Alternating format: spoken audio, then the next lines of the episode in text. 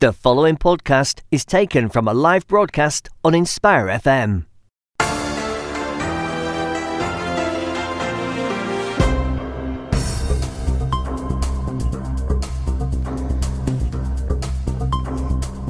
Assalamu alaikum wa rahmatullahi wa barakatuhu and welcome to Friday Night Live with me, Hafiz Shaban, in this Friday early or late afternoon, early evening on the 27th of September 2019, corresponding also to the 27th of Muharram, I believe, 1441.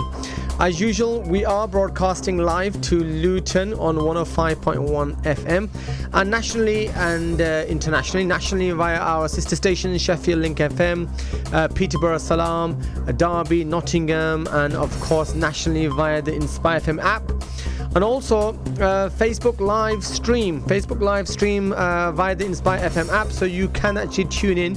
Uh, watch us uh, live uh, broadcasting from here, from the studios in Inspire FM in Luton, or listen to us, tune in to us, listen to us uh, across the world, wherever you may be now. Uh, tune in and most importantly, join today's discussion, join today's debate, uh, get your voices heard, your points of view across as always to our panelists, our listenership up and down the country. Your thoughts and opinions do count. To get in touch, the number in the studio is 01582. 01582 481822 is the number here in the studio. For those of you that love your SMS and your WhatsApp messages, it is 07779 07794811822 is the number for your SMS and for your WhatsApp messages, right? Uh, so, a reminder just again, uh, this is Friday Night Live, and I am your host Hafiz Shaban, back after an absence of a number of weeks. But Alhamdulillah, glad to be back in the hot seat. We're going to be covering a number of stories today. Uh, we're going to be starting off by discussing uh, the earthquake in Pakistan. Uh, we're going to be asking Have you been affected? Do you have family in Mirpur? Were you there during the, the earthquake, during the tremors? Are you currently in Pakistan or have you just returned from Pakistan? Then do get in touch with us. We want to hear from you. We are going to be speaking to brother Usman Zahid, who is the BBC Pakistan producer, and getting his updates and thoughts on the, the Pakistan earthquake and the aftermath. Uh, we're also going to be covering a number of other stories. Pakistan, Turkey, Malaysia announced a jointly launch of an anti-Islamophobia TV channel. Now, what's going on there? We're going to be discussing that. Uh, Imran Khan's been busy, of course. He's been in New York uh, meeting with Trump. He's met with Boris Johnson, met with a number of other leading dignitaries, been attending a number of different uh, platforms, uh, think tanks, and, and discussing and commenting on a number of different uh, areas. We're going to be discussing that. And of course, the show wouldn't be complete without discussing Brexit. So we are going to be discussing what's the latest in the in the in the Brexit fiasco. Suspending Parliament was declared unlawful. Judges rule. Parliament is now reconvened. We're going to be discussing that. And very last and finally, we're going to be discussing a new podcast service which has been launched by someone very local to Luton. So that's the lineup for today. I am Hafiz Shaban and this is Friday Night Live.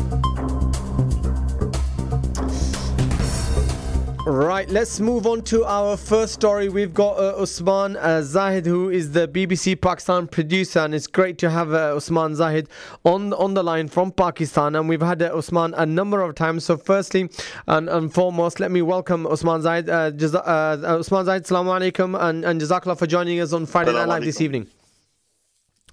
Great. Thank you. Thanks for having me on your show. Yeah, fantastic. Uh, always great to speak to you. Uh, and, and, of course, I was in, uh, in, in earlier introducing uh, the the lead story this evening, which is the Pakistan earthquake. Uh, and of course, no remind, uh, you know, just a re- quick reminder for our listeners: Pakistan is, of course, on on one of the most seismically active countries in the world, right? Being crossed by several major faults, and, and this, of course, is one of many earthquakes that Pakistan has had over the last couple of years, right? 5.8, so not as uh, not as powerful as some of the previous uh, ex, uh, you know earthquakes in Pakistan, but nevertheless quite a lot of damage. What what, what is the latest uh, update, uh, Usman, on, on the the earthquake in Pakistan? Uh, yes, it's sad. Yes, you mentioned that it's on fault line, and uh, but it's uh, you know you can say after the uh, 2005 earthquake. This is, uh, you know, the uh, major one because, you know, this uh, for 14 years there was none, uh, nothing, uh, you know, of this scale. So this time is a 5.8, and you know it was not very deep. It was just 10 kilometers down, and uh, you know 5.8 magnitude, and it caused uh, you know comparatively big damage. In especially mm-hmm. the epicenter was uh, just uh, near the Mirpur. So the latest is I think this. Uh, according to this uh, local authorities in Kashmir and National Disaster Management uh, what they officially released figure is I think it's uh, nearly 40, some say 37 or 38. That was uh, uh, death and a uh, lot more injured. Over 600 are injured. And uh, another thing is yesterday around 12 Pakistan time, 12 p.m. there was an aftershock in which. Right Again, there were some damages. Some, uh, you know, houses were uh, damaged and uh, caused more injuries. And uh, our 60 people injured in uh, yesterday's aftershock. So it's, uh, you know, quite a big number are uh, basically, uh, you know, their houses are damaged or suffering mm, because mm. Uh, government is trying to provide them uh, relief and uh, rescue efforts are going on. Mm. But it's uh, so far, there are a lot of areas which are uh, not, uh, you can say, not getting aid or not getting proper help. Yeah. So at the moment, people are uh, looking for aid, and uh, you know now I've noticed some Uh, NGOs um, and some uh, you know foreign-based uh, people who are basically doing welfare work are getting involved and trying yeah. to help out all yeah, those people. Yeah, okay. Uh, uh, uh fantastic, Usman. Uh, th- thanks for, for, for that. And uh, of, of course, I mean, you mentioned Mirpur being the epicenter, right? and I mean, I, I, I, was in Mirpur last week. I, I, I only got back last weekend from Pakistan itself, so I, I just missed the, the earthquake itself. But everyone's been seen and circulating the social media. We've seen the cracks on the main roads. You know, I've got statements here to say the electric, electricity supply to Mirpur and Kotli districts. Now, a lot of people in, in, in this in this town that we're broadcasting from in Luton, just for your information, Usman, are actually from the these districts, the Kotli districts, right? So a lot a lot of people have probably got a, a very direct experience or someone uh, a relative out there who's probably been impacted or, or you know from, by by the earthquake, right? Mm-hmm. So we've seen it. We've seen a lot of those pictures, uh, and, and and as we were saying earlier, you know that we have had a number of earthquakes in Pakistan. Now, you know, you know, I'm, I'm interested in terms of, you know, where are we as a nation, Pakistan, in terms of a responding to such natural disasters. I mean, any of these, uh, any of these natural disasters are, of course, uh, very unfortunate, and there are a loss of lives, and there are loss of infrastructure, personal property, etc., etc. But we are sitting on a fault line. What is Pakistan doing to address? This inevitable kind of a, a natural calamity that will, it will be facing on an ongoing basis. Is Pakistan taking proactive steps to, to address this issue? Uh, is there, is there any, evidence to suggest that, Usman? Uh, well, you know, the authorities are basically they are saying they are trying to reach out all those people who are in need, and uh, yeah. they are providing them like immediate uh, uh kind of uh, help, whatever the possible. But you know, this uh, you know, whenever this uh, this sort of uh, natural disaster, so things are uh, not very speedy. Basically, it has to be done in phases. Yeah. So at the moment, they are uh, mainly doing this uh, rescue and uh, that uh, the relief and uh, rehab uh, phases, you know, that comes later. Right. Uh, so at the moment, they are trying to basically people who are injured, who are lost houses, and who needs uh, food and medical kind of you know help. So the, they are reaching that, and army got involved, and the army, you know, soldiers we have seen they are reaching to those areas. Army chief visited the all the affected areas and. Right you know assess the damage and uh, then they move the basically uh, you know supplies etc so mm. even this uh, national disaster management uh, they announced like uh, 500000 rupees uh, um, compensation for uh, you know any family member that so uh, had uh, you know that sort of uh, they are giving financial help announced financial help right. so this is um, not uh, you know gonna you know complete in like a week or so, but it will take maybe months or maybe a year to you know people to you know bring back to normalcy. Yeah, yeah. I mean, just out of interest, uh, uh Osman, are, you actually based in one of the cities? Have you been able to to travel in uh, to to the to, to this area, which has been you know the Mirpur Azad Kashmir area, uh, and, and, see that for your for, for first hand? My my uh, colleague, it's actually my right. uh, fellow reporters. Basically, they've been to this area. I didn't right. go, but uh, okay. I live actually not very far from uh, Jhelum.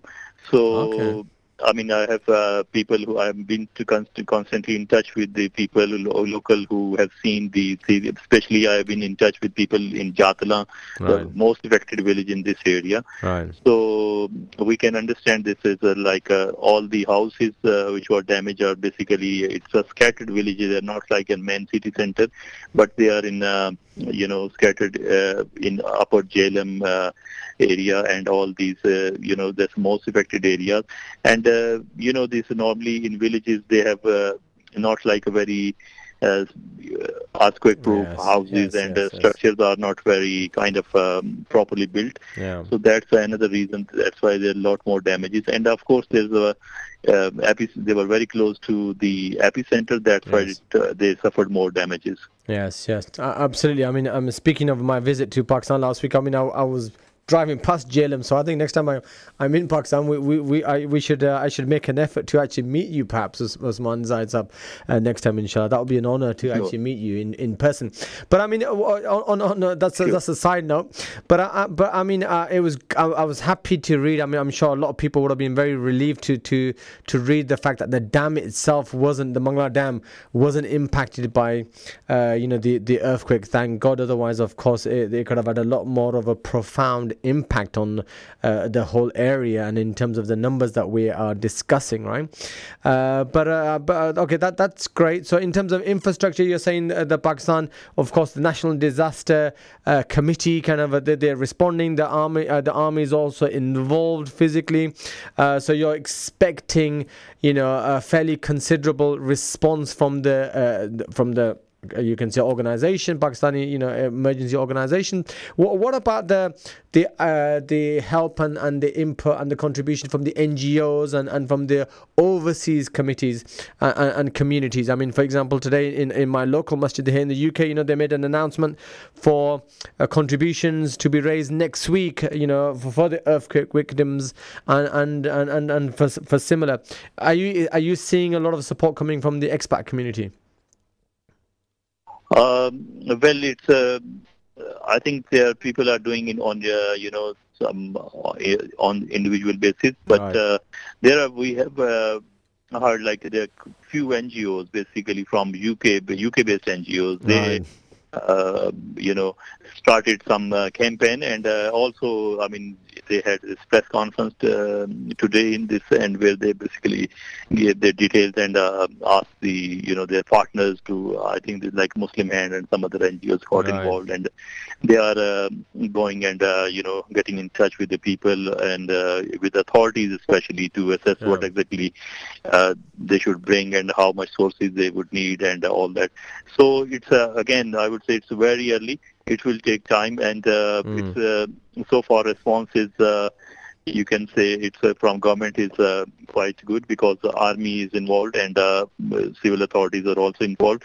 But NGO, they are still assessing. They are checking what exactly they can do about it. Mm. And uh, I think in a few days we will see uh, more effort and uh, more kind of you know help reaching in these areas. Yeah, I, I mean it's, it's it's, it's it's a bit strange, but also interesting. Of course, is is Qadar. But I mean, you know, a, a last couple of days. I mean, I heard about a, an earthquake report today from Indonesia, from Turkey, and as you said, you know, aftershocks are, are continuing. So it looks like that, that, that region, I mean, Indonesia is obviously quite far from that region, at least a good few hours away, but it seems to be quite prone at the moment, quite active at the moment, uh, you know, in terms of earthquakes. But is there still a lot of media coverage, uh, you know, covering the earthquake nationally within Pakistan? Because over here, I haven't seen much media coverage you know, really uh, covering, you know, the earthquake uh, in, Pakistan, perhaps because of the fact that, you know, alhamdulillah, the casualties have been quite low uh, at this time around. Mm. Actually, uh, the first day, I mean, they realized that it was uh, maybe not uh, bigger, but I think on second day, mm. almost all Pakistani TVs went, and uh, a lot of international media was also there. BBC was right. there, and uh, so the you know basically spoke to and uh, tried to tell the world like uh, how much uh, is the damage and uh, mm. like uh, how uh, uh, you know big it was. Mm. So uh, at the moment, I think another reason basically today it was. You know, more focus was the Imran Khan visiting his speech in the yeah. United Nations, and uh, that's why it was a bit uh, uh, off the radar. Otherwise, I think uh, media is there, and uh, they are trying to reach to every possible area to highlight the problem and uh, mm. you know the the damage done by this disaster. Yeah, I, I mean, some of the, my personal thoughts. I mean, you know, I've just spent two weeks in Pakistan and I've just come back. Is when I saw the the picture of the, of the roads that have almost literally been ripped apart uh, by the earthquake. I mean, some of these roads, I mean, Mangla Road as, as a classic example, you know, comes off GT Road and goes towards Mirpur, right? I mean, even without the earthquake, yeah. that, that road absolutely is in diabolical state, right? It's, it's dilapidated and, and needs, you know, you know, completely redoing. So, I mean, is the government really you know taking this you know building of the infrastructure supporting that infrastructure you know really seriously? And, you know, and, and, a lot of the questions would be you know okay post post earthquake support right? I mean i'm reading here reports of the whole you know oh, let, let me just bring it up to you. Uh, in the village of shahankirikiri right on the outskirts of mirpur residents said almost all the 400 houses were completely almost destroyed if not you know damaged right? And the roads that we've definitely seen in terms of infrastructure quite you know quite substantial damage. Question is is the government really going to give it the seriousness and, and, the funds that it requires to to rebuild those roads especially when you see existing roads you know just being left there for, for many years without being fixed uh, well I, as i said at the moment the whole focus is on uh, you know these uh, rescue efforts mm. and uh, try to reach maximum uh, you know affected areas and yeah. basically uh, though media highlighted a lot of areas, but again, I think they're still they're doing like uh, trying to reach uh, all the places where which were uh, right. you know, damaged. So I think building roads will be uh, maybe maybe come that will be rehabilitation mm. phase will come maybe a bit late. So you know it has to be done like uh, I mean this time actually there's a a couple of rains uh, also after the earthquake. Yeah. So they are trying to send over the maximum tents and food supplies, and uh, yeah. uh, you know they are setting up uh, the medical camps, etc. So that sort of things is going on at the moment. But uh, building infrastructure will be maybe a bit late. And uh, I mean, those things will be slow, but I think this uh, there's a big community living there, and uh, you know this uh, this uh, road connects to the lot of villages, and it goes to further towards. Uh, um, I think Khari Sharif and all these areas. Right. So it's quite busy road, and uh, it goes across this uh, Jhelum upper Jhelum canal. Yes. So it's uh, they have to build it otherwise because you know to connect the rest of the area towards main GT road. Yeah. So I think that will come uh, sometime later. At the moment, the whole focus is on this rescue and relief. Yeah. Okay. So speaking of that, I mean, a lot of expats will be listening to us nationally, internationally on, on, on this show. You know, Usman Saab, based upon what you're seeing and what you're hearing, you know, w- what are the kind of uh, you know, a lot of people will probably want to help. Of course, like I said, a lot of people are, uh, you know, linked to those particular areas of Azad Kashmir. What What is the best way of helping them? What are the immediate needs? Or is it really directing the people towards those NGOs that are involved on the ground to say, all right, you know, help, you know, you know, you know support those NGOs in whatever they are actually you know you know targeting and, and that's the best way to for, for the for the expat community to help uh, the, the, the the earthquake victims what, what, what would you advise uh, I think these, you know, the situation this time is very different as if we compare it with the situation in uh, in back in 2005 because mm. now uh, you know, everyone is connected and, uh, you know, through social media and through uh, you know, mobile networks, and Yeah. everyone got this mobile phone facility. So I Mm. think uh, all the affected people, I mean, the, someone local, if uh, they are taking an initiative, setting up some sort of uh, help center or some, you know, centralized effort into their own uh, local villages, Mm. I think reaching them would be the best option because, you know, uh, if we, if someone wants to help, if they reach to the area and directly, you know, uh, you know, try to help them directly, I think that will be better. Otherwise, uh, you know, if uh, if- they will channelize these things and it will take time and uh, you know again uh, you never know that uh, things reach to actual victim or not Right. so you know this time uh, it, communications are much better and you know Mm. people are uh, you know using social media and a lot of people you know they are uh, you know uh, highlighting this um, overall disaster through their mainstream media as well so people can easily identify the areas like where exactly the most damages are uh, Right. you know happening and uh, you know pe- where people need food supplies Right. etc Okay. so I think this time through media, it will be easy to, you know, uh, assess what exactly needed and how much Right. they can help. Right. So I've just, I've just got a couple of more minutes left, Usman Sabaj. I've got one or two questions for you uh, remaining. If you, if you just give me a moment, I just want to reach out to my listeners just to remind them that this is Friday Night Live, and you are with me, Hafiz Shaban, on Friday Night Live We're on Inspire FM 105.1 FM. We are currently discussing the Pakistan earthquake with the BBC uh, Pakistan producer Usman Zaid Saab, direct from Pakistan. Uh, have you been affected? Do you have family in Mirpur? Are you currently in Pakistan, or have you just returned from Pakistan? Then do get in touch with us. You know, let us know your thoughts. If you were out there in that region, you got a first-hand experience. We'd love to hear from you. We'd love to hear from you in terms of what are the, some of the NGO efforts, relief efforts that are ongoing. Whether you've been involved, whether you know of anything that's happening on the ground. 01582 481 822 is the number here in the studio to get in touch with me directly to speak to me direct on uh, on air live or 07779 481 822 07779 481 822 for your SMS and for your WhatsApp messages inshallah all right, uh, I'm to go back to uh, Brother Usman Zaid.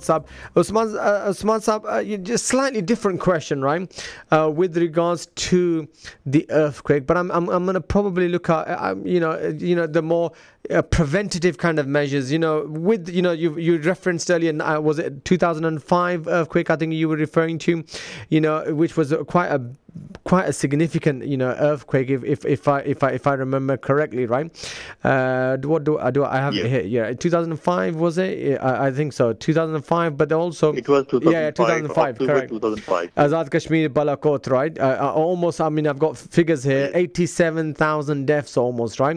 Uh, and, and subsequent to Oh, that, yeah. I'm, I'm, I mean, I'm looking at earthquakes here in Pakistan, uh, qu- quite uh, almost 10 earthquakes since then. Uh, I've got a list of over here in front of me.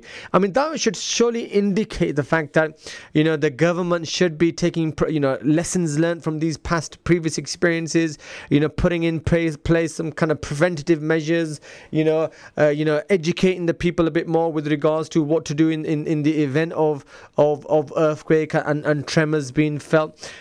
What, evidence is there, or what have you seen to suggest that the government is learning its lessons, is putting past experiences in application, where we're taking preventative measures? Is there is there any evidence to suggest that from from these from this experience in 2019, uh, Usman Sab, or is it hard to say that?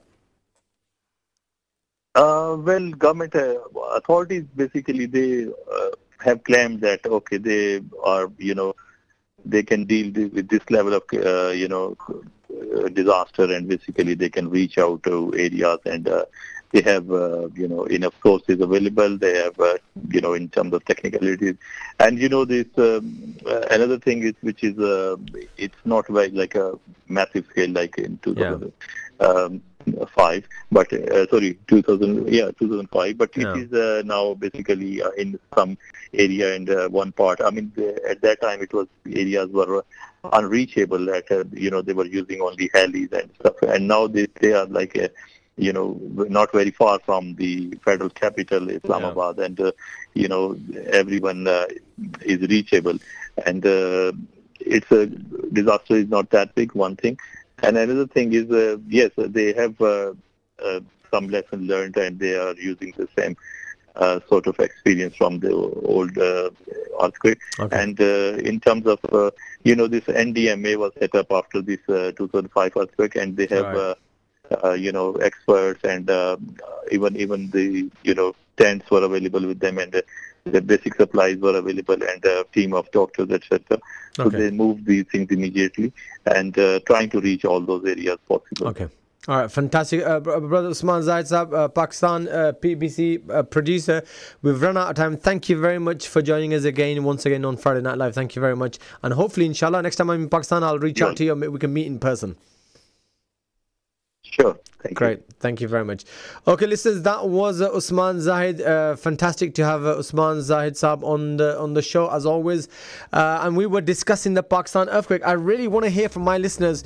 I'm sure some of you, a lot of you, have got family out there in that Mirpur area in Azad Kashmir, probably been impacted, in, uh, uh, you know, by the earthquake. Inshallah, hopefully, you know, without having fatalities. But if you've got any experience, you know, do reach out to us. We'll, we'll be happy to hear your experiences and share those with our listeners. 01582 481 822 0779 481 822. We are going to go into a commercial break. When we're back, inshallah, ta'ala, we're still going to be discussing Pakistan, but we're going to be discussing a slightly different uh, story, inshallah. Ta'ala. Uh, Stay with me. I'm going to be back in a couple of minutes. Until then, assalamu alaikum wa rahmatullahi wa barakatuh. Assalamu alaikum, this is Atif Nawaz. Listen to Inspire FM shows in your time by heading over to inspirefm.org or listen on Apple Podcasts or Spotify.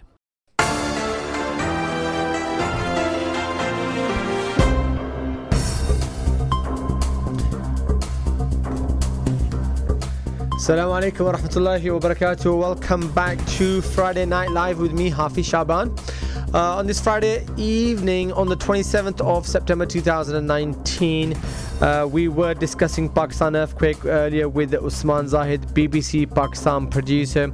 Uh, great to have Usman Saab back on uh, the air with us on Friday Night Live, giving his uh, perspective and, and giving us the update on the Pakistan earthquake in Mirpur. As we know, last week uh, the earthquake took place in Pakistan in the in the Mirpur district in the Mirpur area of Azad Kashmir.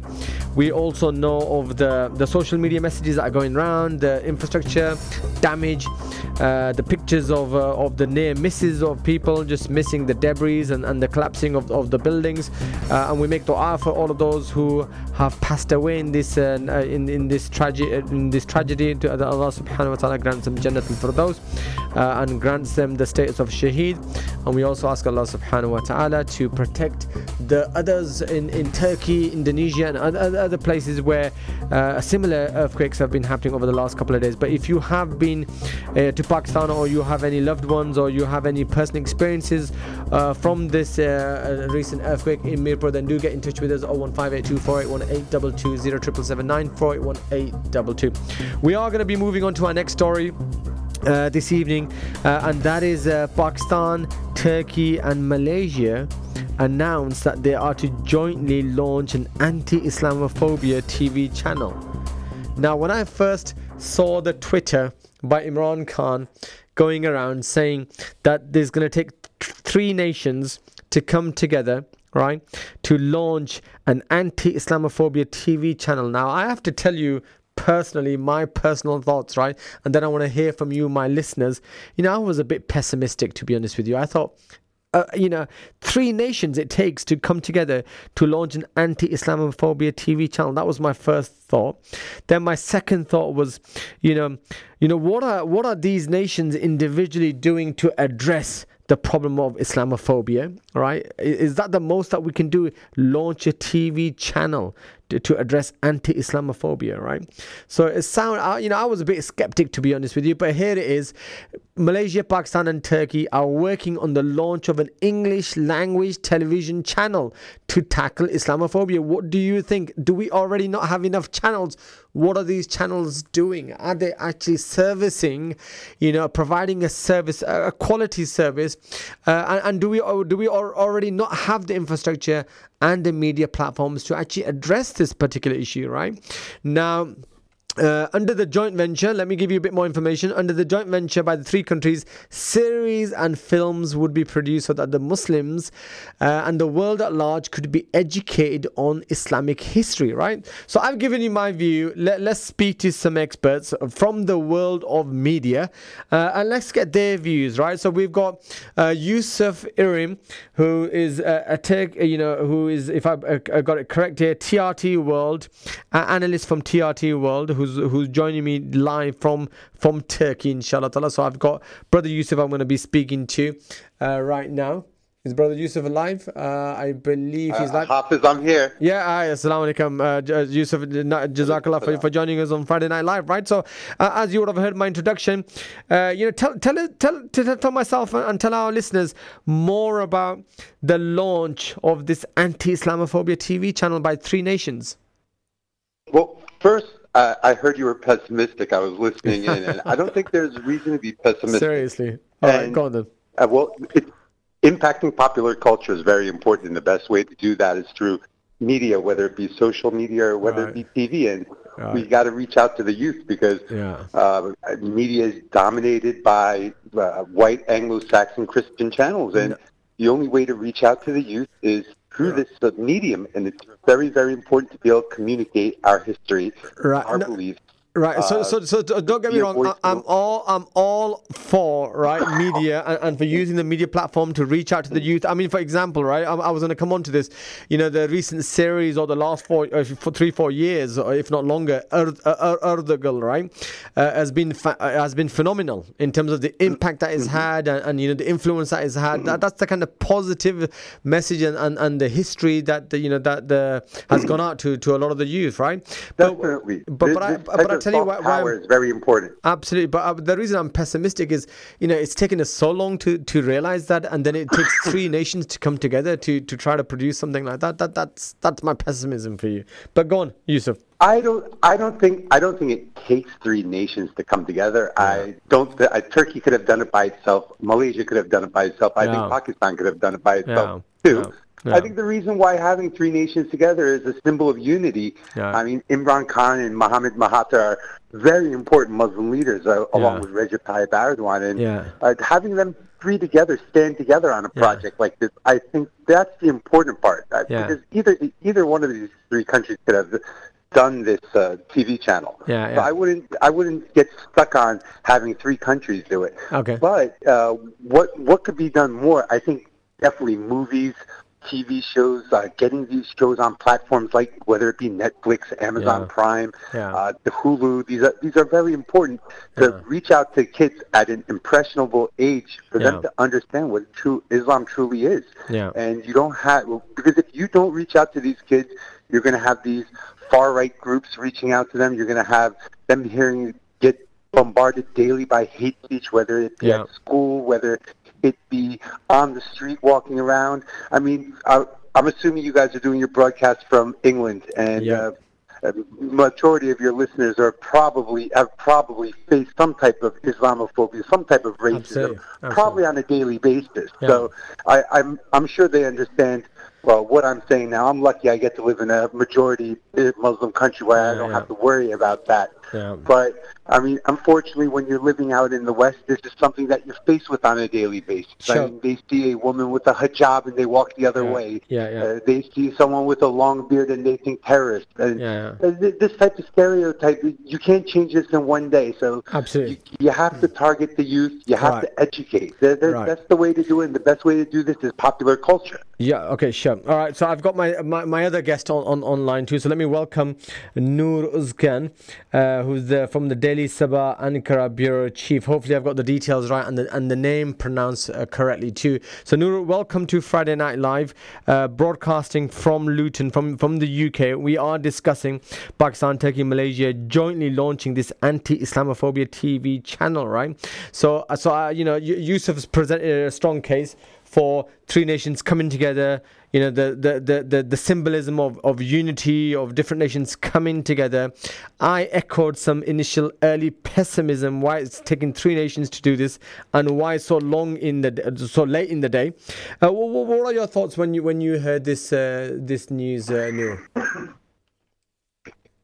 Yes, um, actually, as you have mentioned, Hafiz, um, the three countries which represent actually the the most, uh, like the majority of Muslim population on this earth.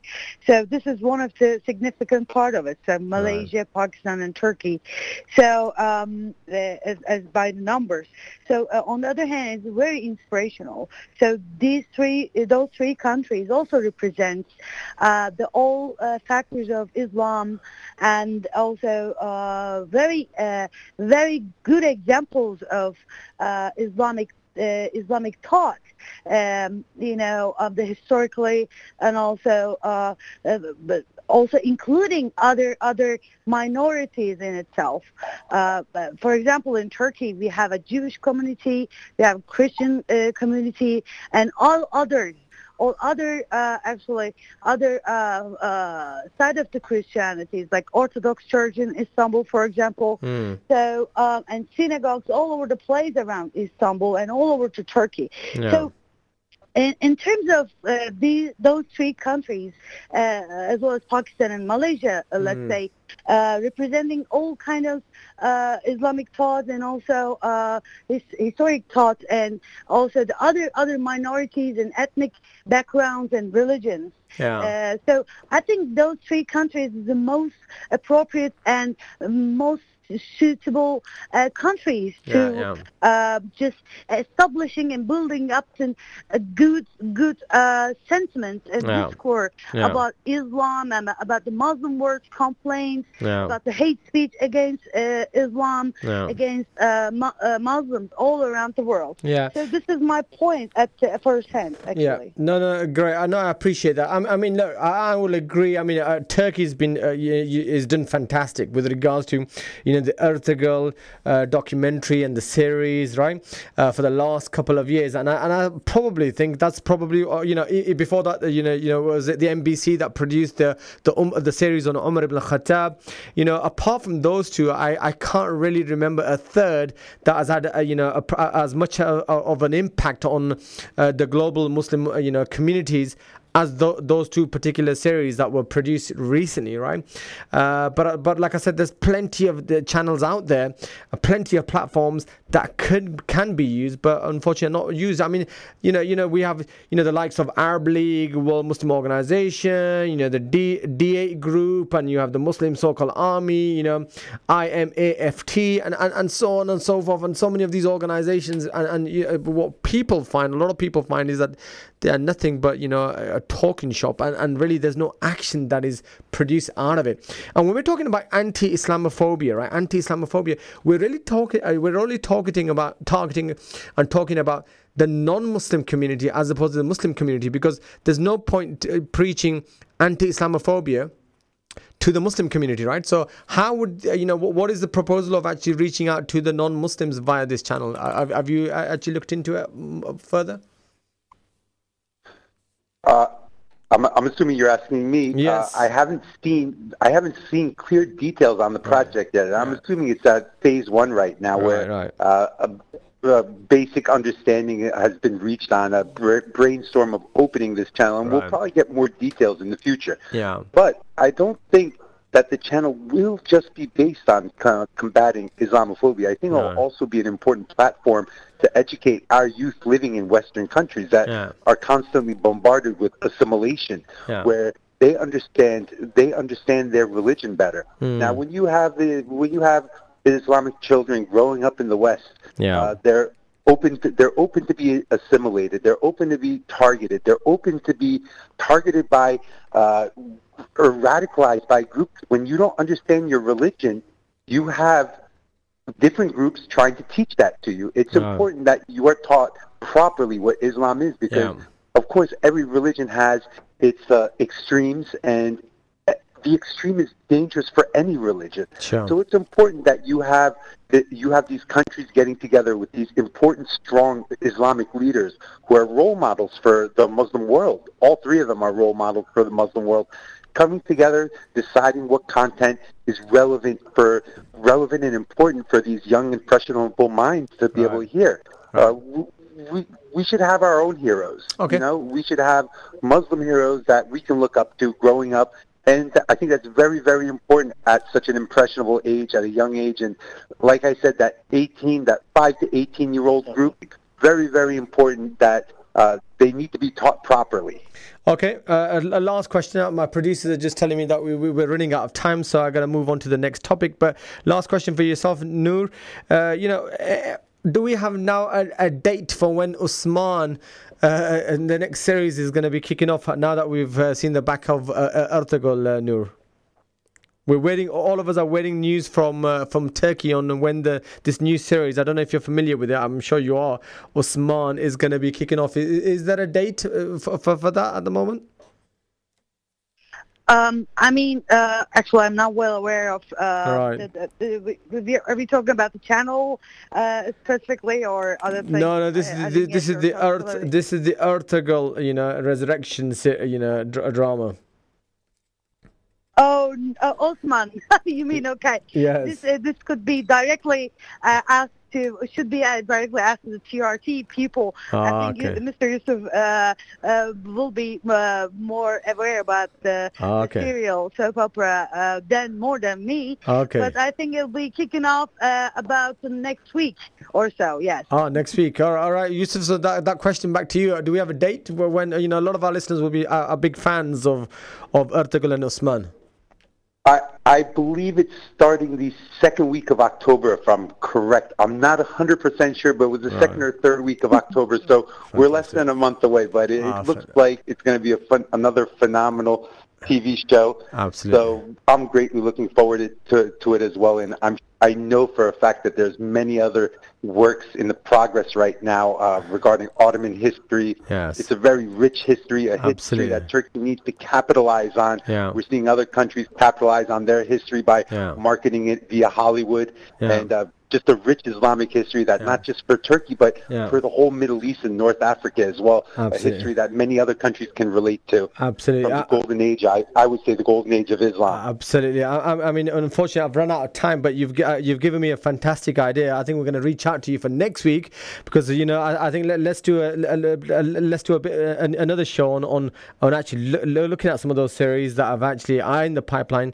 and especially Usman that's been lined up for for the next couple of weeks. Thank you very much, Yusuf and Noor, for your time uh, this evening on uh, for Friday Night Live. Thank you very much. Thank you. Thank you, Yusuf and Noor. Thank you. All right, listeners, that was uh, we had Yusuf uh, Irim from T- uh, from uh, TRT World, and we had Noor Oskan from uh, the Daily Sabah Ankara bureau chief, uh, discussing Pakistan, Turkey, and Malaysia to jointly launch an anti-Islamophobia TV channel. Right, we're going to move on to the next story, uh, and, and that also involves uh, Imran Khan, uh, and of course, Imran Khan's been uh, very busy over the last couple of days. Uh, and indeed, uh, there's been a lot of things happening in New York, as uh, of course it's been the UN General General Assembly uh, meeting, uh, General Assembly meeting going on in uh, the uh, in New York in the United Nations, and of course that's been followed by you know a back-to-back you know addressing of the United Nations by a lot of the different political leaders, and of course Imran Khan has been under the spotlight today. Also, he's been addressing the United Nations Assembly, and of course he's been having a number of conversations, number of meetings on the on the um, uh, sidelines of the United Nations in New York with Trump. Uh, with Boris Johnson and with another a number of other uh, Muslim leaders, in addition to a lot of the think tanks, right? To speak to me in further detail about Imran Khan, in, in the United Nations in New York over the last couple of days. We I want to introduce you to uh, Brother Hassan Abdullah, who's the diplomatic correspondent at TRT World. Uh, Brother Hassan uh, Abdullah, welcome to Friday Night Live. Thank you for having me. Ah, fantastic. Right, uh, Brother Hassan, as I was just introducing uh, the topic, so it's Trump meets Imran Khan or Imran Khan meets Trump at the United Nations in, in New York. He's had a very busy schedule over the last couple of days. Uh, w- w- have you been following uh, the United Nations uh, General Assembly over the last couple of days and um, what do you make of it? Well, yes, I have been. Uh, the Pakistani Prime Minister has obviously had a number of uh, meetings on the sidelines with uh, a number of world leaders. I think what really stands out today is his address at the United Nations General Assembly, in which he was, I would say, quite assertive. And, uh, you know, he really touched on four main issues, you could say. He talked about climate change, money laundering, uh, India-Pakistan relations, and he talked about Kashmir. Now, mm. I think what was very important is the fact that he contextualized it for an international audience. Mm. And the international audience we're talking about here is the international leadership.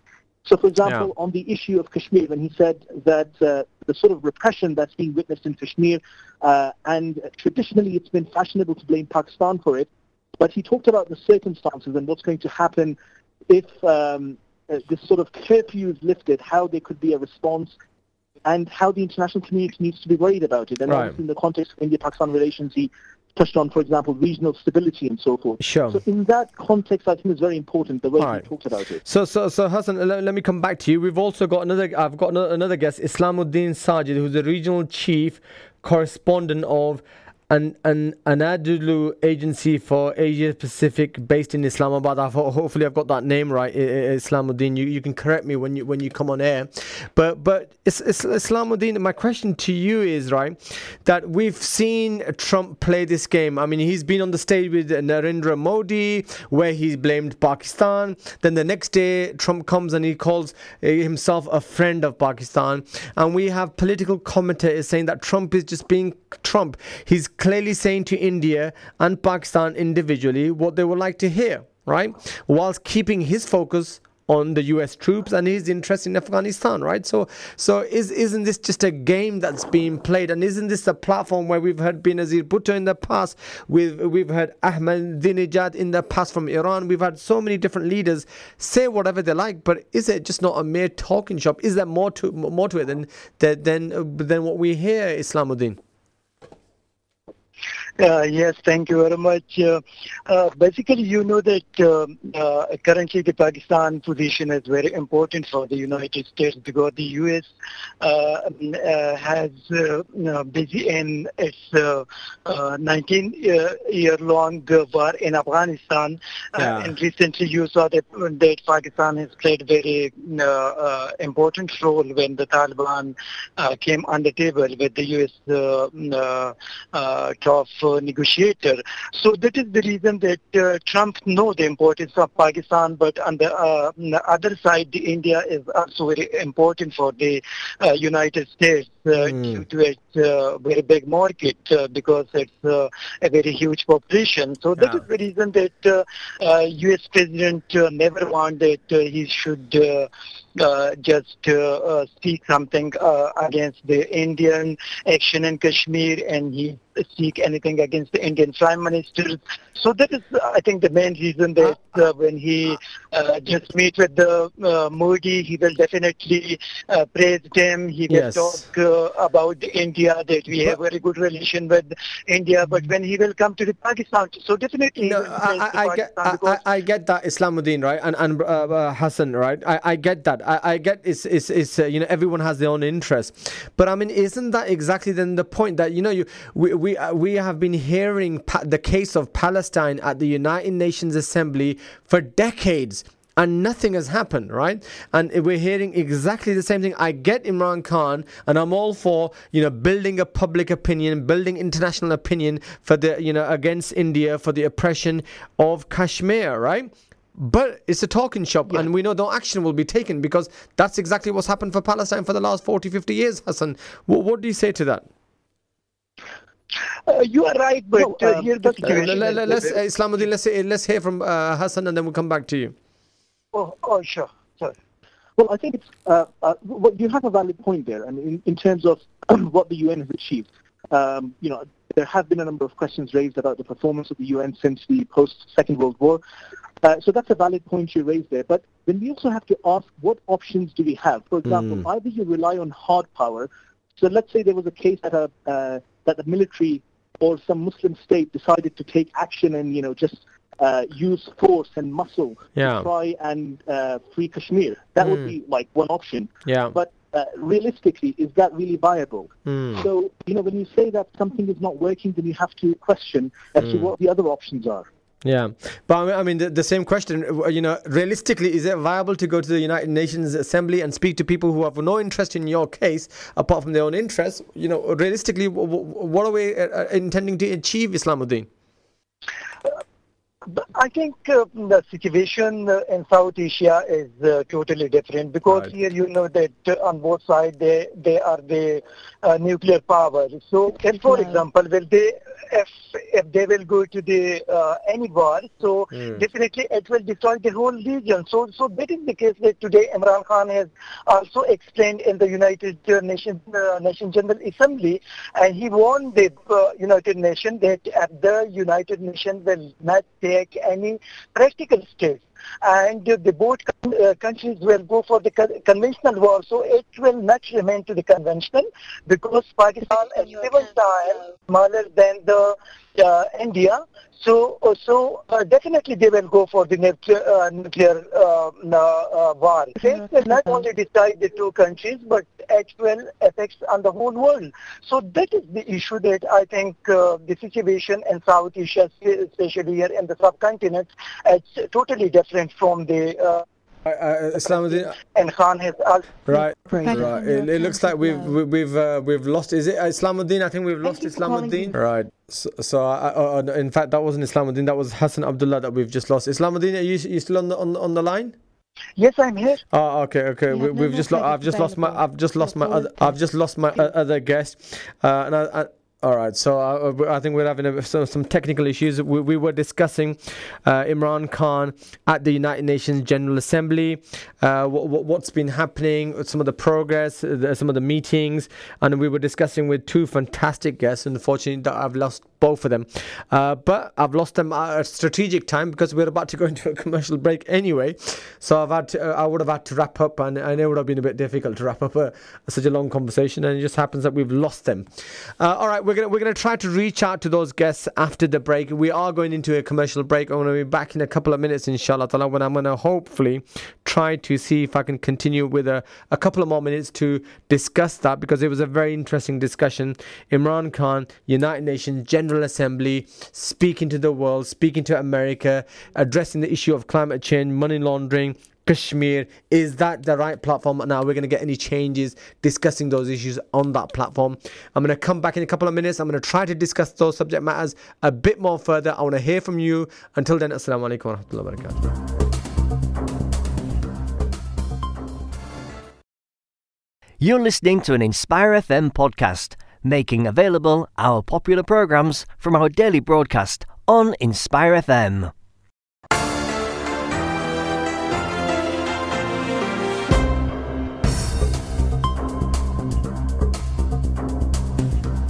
Assalamu alaikum wa rahmatullahi wa barakatuhu. Welcome back to Friday Night Live with me, Hafiz Shaban, on this Friday evening on the 27th of September 2019. As usual, broadcasting live to Luton on 105.1 FM and also via our sister stations nationally and internationally.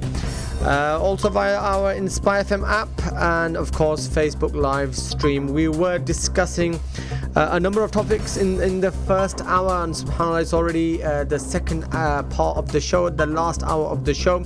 Uh, for those of you that have just tuned in, missed the first hour of the show, hopefully you will be able to listen to the repeat. Uh, also, be the podcast is available immediately after the show. But just to give you a quick recap, we were covering uh, the Pakistan earthquake in the first half an hour and we were discussing to a BBC uh, correspondent in Pakistan, getting an update on the Pakistan earthquake situation. And then in the second part of the first uh, hour, I was covering very pessimistically today. I mean, I've been told I've been a very pessimist uh, and a very uh, I've been very negative today, uh, but that's the, the the view I've had uh, today on the Pakistan, Turkey, Malaysia to jointly launch anti-Islamophobia TV channel, right? Uh, so I was questioning that, and then also I've been discussing Imran Khan. Imran Khan's been very busy. Uh, you know, he's, he is an orator, fantastic, uh, you know, spokesperson as an individual, very charismatic, uh, addressing the United Nations Assembly, General Assembly. I've ever, in fact, let me reach out to my listeners. 01582. You know, let, let, let not me give you my opinion. 01582 481 822. uh, 07779 And I know there's a lot of our listeners out there, PTI supporters, I'm sure Imran Khan supporters. What do you make of Imran Khan's address to the United Nations General Assembly? Now, he's been very active over the last couple of days, right? So it's been packed back to uh, you know back to back last couple of days the whole week has been very busy at the United Nations, at the General Assembly. You know, he's been having sideline conversations with, you know, Trump, with Boris Johnson, with Mohammed Mahathir, with Erdogan of Turkey.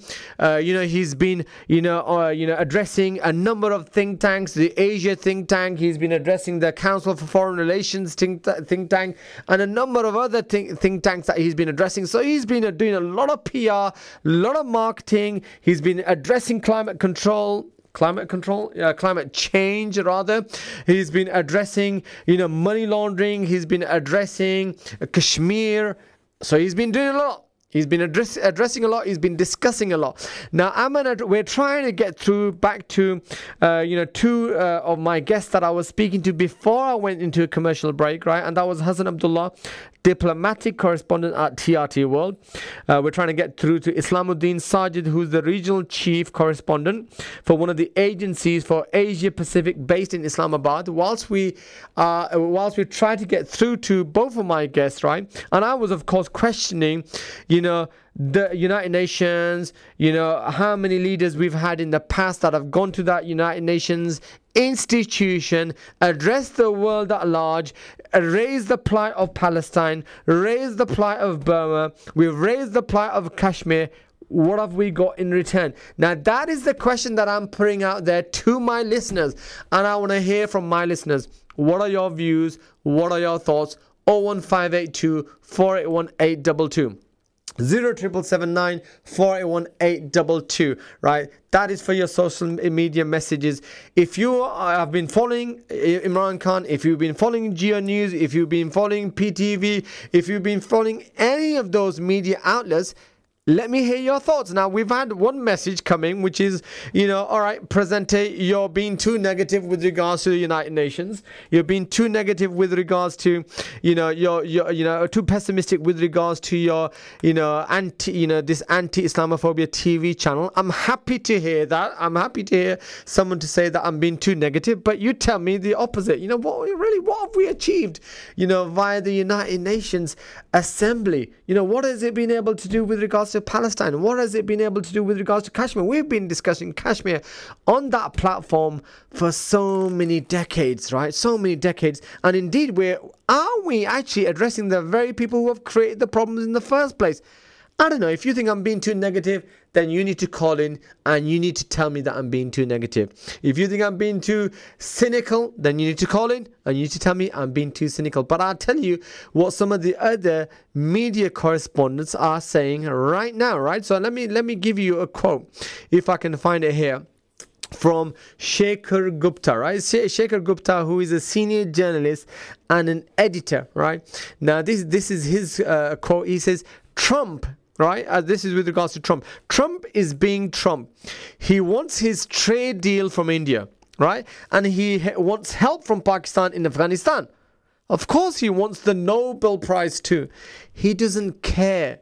He doesn't care for either for either country or leader, but there's a clear hierarchy in ties with regards to the two countries, and I think Mo- India Modi will take it. So here, here's an independent view from a journalist, from an editor with regards to Trump. I mean, you can go to Trump and you can go with your case of Kashmir, but Trump is only interested in his own trade deal. He's only interested in getting help from Pakistan in Afghanistan, and that's what he's after. And for me, it's almost like we're speaking to you know, and you know, to, to, to deaf ears here, people who are not really interested. But I get the argument also from the other side, which is Pakistan and Imran Khan is trying to build an international opinion with regards to the issue of Kashmir and he's trying to get world sympathy with regards to the issue of Kashmir. But what will we achieve through trying to get world sympathy on the issue of Kashmir? You know, for Palestine, we've been doing that for the last 40 years, and we have seen no action with regards to Palestine. And that's the kind of, you know, that's the analogy that I'm drawing. But I'm gonna give, I'm gonna leave it to my listeners. I'm gonna leave it to my listeners to to call in, be brave enough, call in. Let me hear your thoughts. 01582 481 I've tried to put the both arguments onto the scale, and I'm gonna let the, my listeners to come in and try to shape it in either direction further. All right. So unfortunately, it looks like we've been unsuccessful in trying to get back to Hassan Abdullah or to Islamuddin uh, Sajid. It would have been fantastic to have them a bit further to discuss this issue. Uh, but we're going to move on to our next subject matter. And in, indeed, I mean, uh, the next. Uh, panelists and the next guest that I've got may want to share a thought or two in terms of what's been happening in the General Assembly in the United Nations, uh, because he, of course he's a lecturer in UK uh, politics, and it's Muhammad Jalal. So let me welcome uh, Muhammad Jalal uh, to Friday Night Live. Of course, he's no he's no uh, he's no stranger to Friday Night Live. Of course, been here in the studio before previously on, on and discussing a number of different topics. But let me welcome uh, Muhammad Jalal. Assalamu alaikum wa rahmatullahi wa barakatuh.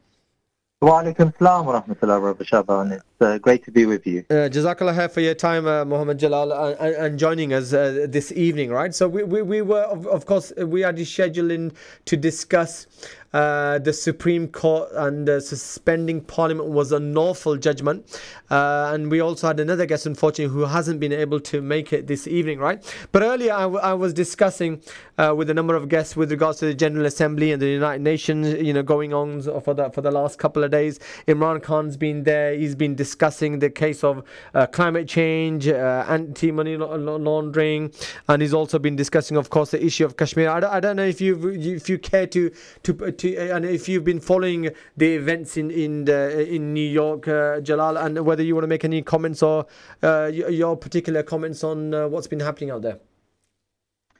Yeah, Jazakallah khair, and um, uh, thank you for, for giving me the opportunity. Um, uh, I suppose what I would say is that Imran Khan is currently going through, uh, he has a dilemma. His dilemma is he's got to, he's got to keep his public uh, aware of, of the situation of Kashmir, and he's mm. got, in some respects, pacify or deal with some of the sentiments that exist in Pakistan, which uh, are calling for him to take action over Kashmir. Mm. But at the same time, he knows that he can't really take action over Kashmir. You know, it's it's a it's a very difficult thing for for uh, uh, Pakistan to take uh, uh, solitary action without uh, America's uh, uh, America's backing, or at least without uh, the acknowledgement that America has enabled him to to uh, to do something over Kashmir. And so, mm. the only option um, uh, Imran Khan has is to is to talk about Kashmir and to raise it in in the international on international platforms and to uh, to make it seem like to his public that mm. you know mm. he's taken decisive action when in reality uh, Modi has been uh, permitted to uh, uh, to, uh, in effect, militarize the the region even further and, and establish his domain over it. And um, within time, Modi will be able to claim Kashmir as his own sovereign body. So even the pretense of, of calling it a you know, a, uh, a semi-independent region would, mm. no hmm. longer exist, right? He would incorporate it within uh, Greater India. Yeah. And at the moment, uh, Pakistan is is uh, uh, probably allowing and enabling that to happen because it can't do very much more than talk about it. Mm. So I think that's probably my take on it as to how you know, uh, how uh, ineffective in, in some senses Pakistan is in, mm. in, in dealing with this problem. Right, right. So that's that's interesting. And, and what better platform to to talk than the United Nations? Because I think that's what the United Nations platform is all about, just talking and, and not real action in terms of solving any any of this crisis. So I mean, he's he's taken a he's, he's taken the best platform available to him to really address the issue of Kashmir from a from a theoretical perspective, anyway. Yeah, I mean, I think that's that's the thing. You know, he needs to um, he needs to deal with uh, the Kashmir issue by uh, by addressing it every day and and having mm. uh, and continuing the commentary. Remember the, the way that uh, Pakistan works is you've got uh, 24-hour news coverage now across you know many channels in Pakistan, mm. and you need to feed that news agenda, right? Otherwise, uh, the news anchors begin to question, you know, the lack of uh, of progress over Kashmir. Mm. And so, what is what is effectively tried to do is is to is to try to dominate the news agenda by adding something to it on a daily basis, sometimes even on a half daily basis, right? And so you know, when he's uh, during his time and stay in, in New York, because of course he's been there for, for a number of days. Yeah. Uh, you know, he has he has had to continue to feed that news agenda, and and mm. of course his speech today um, uh, is a continuation of that. And yeah. unfortunately, there is probably not a will in Pakistan, and, and probably you know, there is a lack of ability in Pakistan to decisively deal with the problem of Kashmir. And so hmm. when a leader can't deal with it, they then take this secondary option to, to talk about it. And, and yeah. All right, uh, I appreciate that. All right, listeners, uh, 01582 481 01582 We are discussing the topic of Kashmir. Uh, we've been discussing the topic of Imran Khan at the United Nations General Assembly. He's obviously made uh, the issue of Kashmir quite prominent, and that was expected. Uh, Modi's also been there. Uh, you know, we, we, there, have been a number of conversations on, on the sidelines with, with Trump. Trump's mentioned, uh, you know, referenced Kashmir, media, in, you know, on, on the issue of Kashmir between India and Pakistan. Pakistan. Of course, he has a, he expects Pakistan in return to support America with regards to stabilizing Afghanistan and, and, and uh, trying to uh, reach a, a, peace deal in Afghanistan. So, of course, a lot of interest for for, uh, for Trump himself.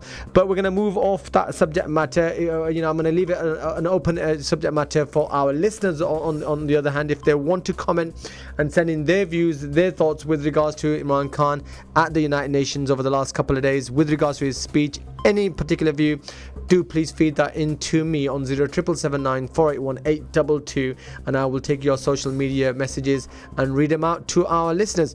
But we're going to move on to the next topic, and that's the topic that you know we have uh, invited uh, Muhammad Jalal uh, on to in uh, Friday Night Live this evening to discuss, uh, and and that's what's been uh, and that's with regards to what's been happening in the Houses of Parliament. And I'm sure a lot of our listeners are going to be absolutely confused out of their heads what on earth is going on with regards to Brexit. And I know we've been discussing it on Friday Night Live. I know Brother Zafar's been discussing it on a number of shows over the last couple of weeks and months. Uh, and, and, the whole nation's been discussing Brexit over the last couple of months or the last couple of years.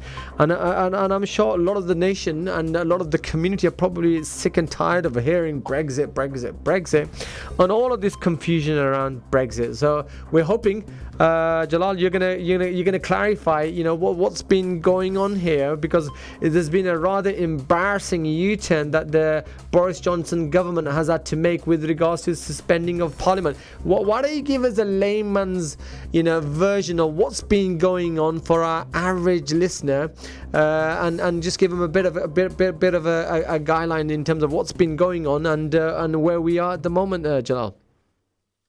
Yeah, Jazakallah khair. I, mean, I, I think you're probably right when you said that um, it's uh, a fairly confusing time, right? And and on a daily basis, you're you, you know we're we're now used to the drama that's called Brexit. Uh, oh. For the last three years, um, you know, this has been a, a slow uh, motion car crash, and um, uh, it never seems to have an end. Um, just when you think, okay, maybe a resolution has been found, mm. then a, a, a new series of of uh, uh, Uh, of dramas, uh, uh, uh you know, uh, are come about, and, and as a result, you know, the nation, the British people have to deal with, you know, a a new, you know, melodrama that is that is Brexit. I mean, in a, in a nutshell, what's happened is that since 2016, when Britain first had the referendum, mm. uh, whether to uh, to stay or to uh, leave the European Union, the British political establishment has been trying to work out how to leave the European Union, right? Yeah. And um, and that's uh, that's been extremely difficult because, of course, Britain has been a member of the EU since the early 70s. Mm. And uh, Britain has established very intricate relationships, political and economic relationships, and also cultural relationships with this Euro- European Union. And so to, to remove yourself from that is a very complex process. And uh, will ultimately damage Britain's economy if it, if it does it in a in a way uh, which is uh, which is going to be a cliff edge Brexit, right, Yeah. or a no deal Brexit. Hmm. And so what, what they've been trying to do is, is they've been trying to work out how to leave the European Union in an orderly fashion. Now, of Right. course, Hmm. Theresa May tried to negotiate a deal with the EU, uh, uh, but she, on three separate occasions, unsuccessfully passed that deal through, didn't manage to pass that deal through Well, well, Parliament. well, well, she got the deal, didn't she? And she came back to Parliament, and they weren't happy with the deal, so she couldn't pass that deal, right? Well, exactly. And um, the Brexiteers, they uh, criticised the deal for being a Brexit light deal. Hmm. And the Remainers in Parliament criticised the deal because it gave it gave in too much. It compromised too much, and it it didn't um, uh, enable Britain to to remain, you Right. know, in in the European Union in a out of the European Union, but in a sizable way, remain connected to the European Union. Right. But Theresa May failed, and, and of course Boris Johnson took over a few months back Yeah. in order to try to resolve uh, this problem. But he has be, he has become he has been unstuck. He can't deal with the problem, and uh, uh, he is now in a in a very sim- similar position to Theresa May. And as you said, you know, um, he tried the tactic of proroguing Parliament. So that's the idea of suspending Parliament. Yeah. But he failed But, to. but, but uh, Jalal, be- just before we get there, I mean, this guy seems to me, at least, like, as as a layman, an observer, like like a bull, just heading towards that, you know, red flag, right, and just trying to, you know, demolish anyone in, in, in his way. It seems like he's been derailed himself, uh, you know, because he, he his character was and and his kind of, uh, uh, you know, opinion, you know, the way you came in is, you know, move out the way, Theresa May. I'm gonna get this done, right? So I mean, now this. Uh, exiting and, and you know and, and the Brexit with deal or with a deal or without a deal come 31st of October you know that's what he's trying to push through do you think I mean that that's gonna gonna, happen or, or you know and and that was part and parcel of this prologuing uh, the the parliament was it not Well, that's right. Actually, uh, you when you call him a bull, um, I think you you- you're on the, the money there. You know, in the sense that he's come into office Hmm. and he's acted in a in a very uh, in a very bullish way, and he's managed to uh, not only make enemies uh, in the general public amongst the Remainer population, the 48% who who voted for Remain, but also he's he's managed to ach- managed to achieve uh, a lot of enmity within Parliament itself. So, as you remember, a few weeks back, 21 members of his own party Yeah. uh, were uh, suspended, uh, removed w- from the party, uh, and so now they sit in Parliament as uh, independent members. So he's lost his majority. His majority is now minus 42 in Parliament, which means he can't effectively pass anything. The reason why he's he's uh, uh, he's presented himself as a bull is uh, Boris Johnson knows that by the 31st of October, Brexit is impossible to achieve, and he know he knew that. He knew that from the beginning. Hmm. Boris Johnson really has been aiming to win the next general election, uh, and and that's what all of these his tactics, his strategy has been working towards. He wants to win that general election, and he wants to win it on the back of the 52% who voted for Leave, right? Hmm.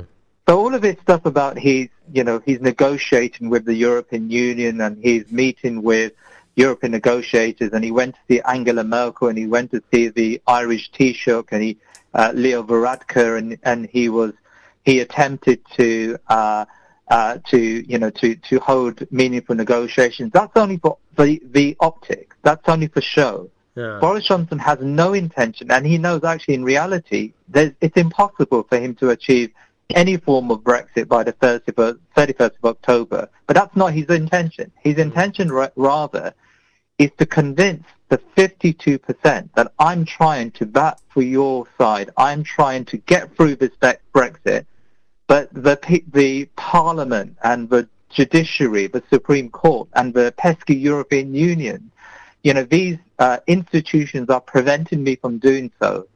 And, and and so on the back of that, he wants to win a majority.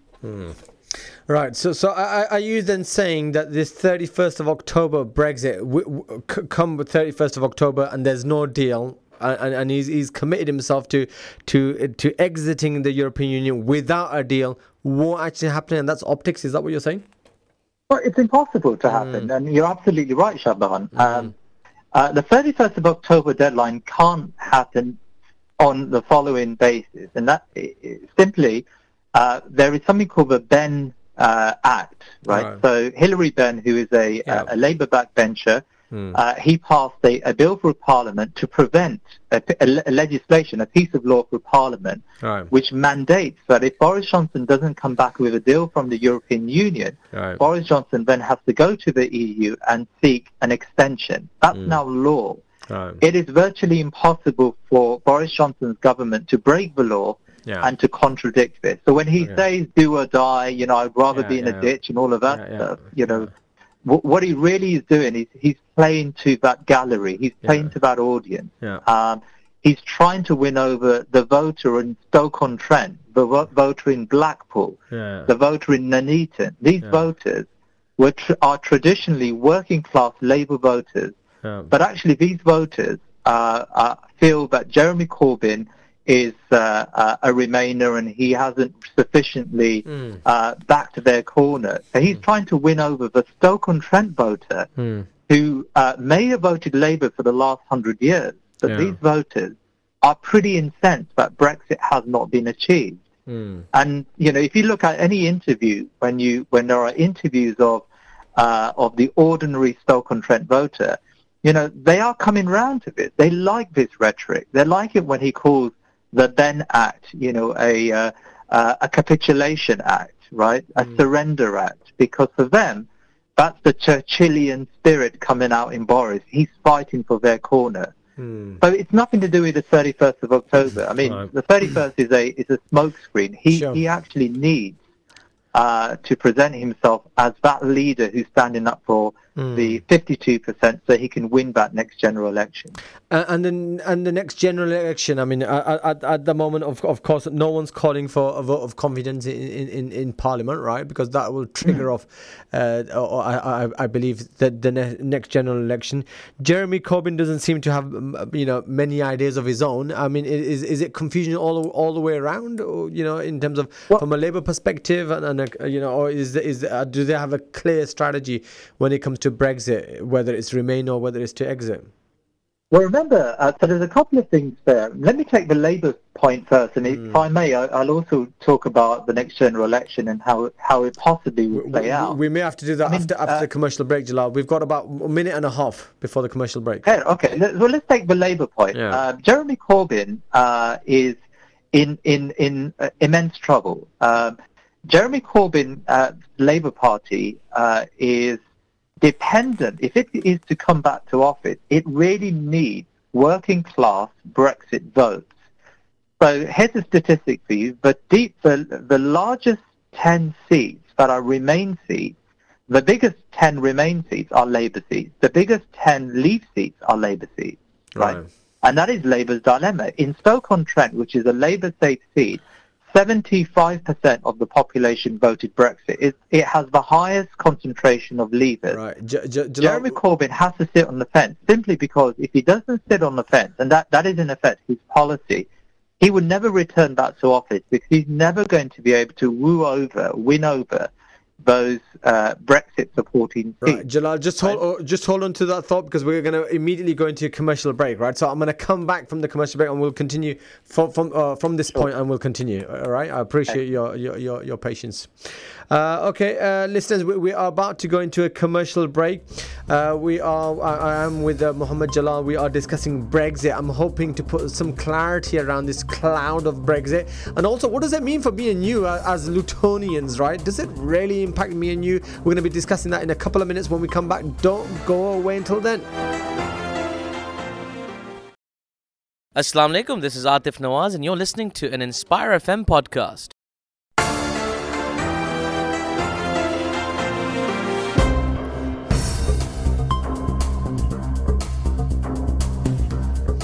Assalamu alaikum wa rahmatullahi wa barakatuh and welcome back to Friday Night Live with me Hafiz Shaban on Inspire FM 105.1 FM broadcasting to the good people of Luton and surrounding areas uh, every Friday from 6 p.m. to 8 p.m.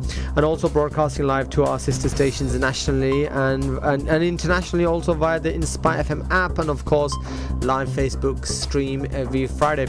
All right, so we are we have arrived at the last half an hour of the show. It's been a jam-packed show. We've been discussing Pakistan earthquake with a BBC correspondent uh, out from uh, Islamabad, out from Pakistan. We've also been covering the United Nations uh, General Assembly uh, and Imran Khan. Of course, Imran Khan's been very active over the last couple of days uh, in New York, uh, addressing a number of different dignitaries, leaders of other nations, addressing the issue of Kashmir and a number of other topics. We've been looking at that. And we've been discussing what has been achieved and what can be achieved on the United Nations platform. Uh, we've also been discussing a new anti Islamophobia TV channel that is set to launch. Uh, Pakistan, Turkey, Malaysia coming together to address that. And of course, currently we are discussing uh, the fiasco and the quagmire, which is Brexit, with a with an expert. At least he's an expert in comparison to mine and your understanding, possibly. Uh, Muhammad Jalal, who is a lecturer on UK politics in the UK. So we're going to go straight back to uh, Mohammed Jalal and we're going to be discussing, or we're going to be continuing to discuss it, uh, Brexit. I'm going to ask, uh, firstly, I'm going to appreciate Mohammed Jalal and his patience for the last couple of minutes whilst we were in away on a commercial break. But I'm going to ask Mohammed Jalal to just bring us up to date give us uh, you know a perspective on where we are at the moment. Of course, the Parliament has uh, re- has reconvened after the Supreme Court judgment. Uh, right, so now we've got Parliament back on uh, back on air. Uh, we've got the debate continuing, I don't think it's clarified and made anything clearer for the for the average you know observer and, and listener and follower of, of the of the of the news. Uh, so why don't you just bring us quickly up to date, uh, Jalal, in terms of where we are at the moment, uh, and, and, what you see next, right? I mean, I, I know it's a very cloudy uh, a, a picture, right? And a lot of observers and commentators are giving a lot of you know commentary and uh, what they feel is going to happen next, right? Uh, but but bring up bring bring our listeners up to date in terms of where we are at the moment, right? And, and what you know Brexit means for the average Lutonian, apart from the fact that you know when he's gonna decide to drive up to Dover next and you know take the, the ferry over to France, it may not be as easy as it used to be before the uh, before the Brexit.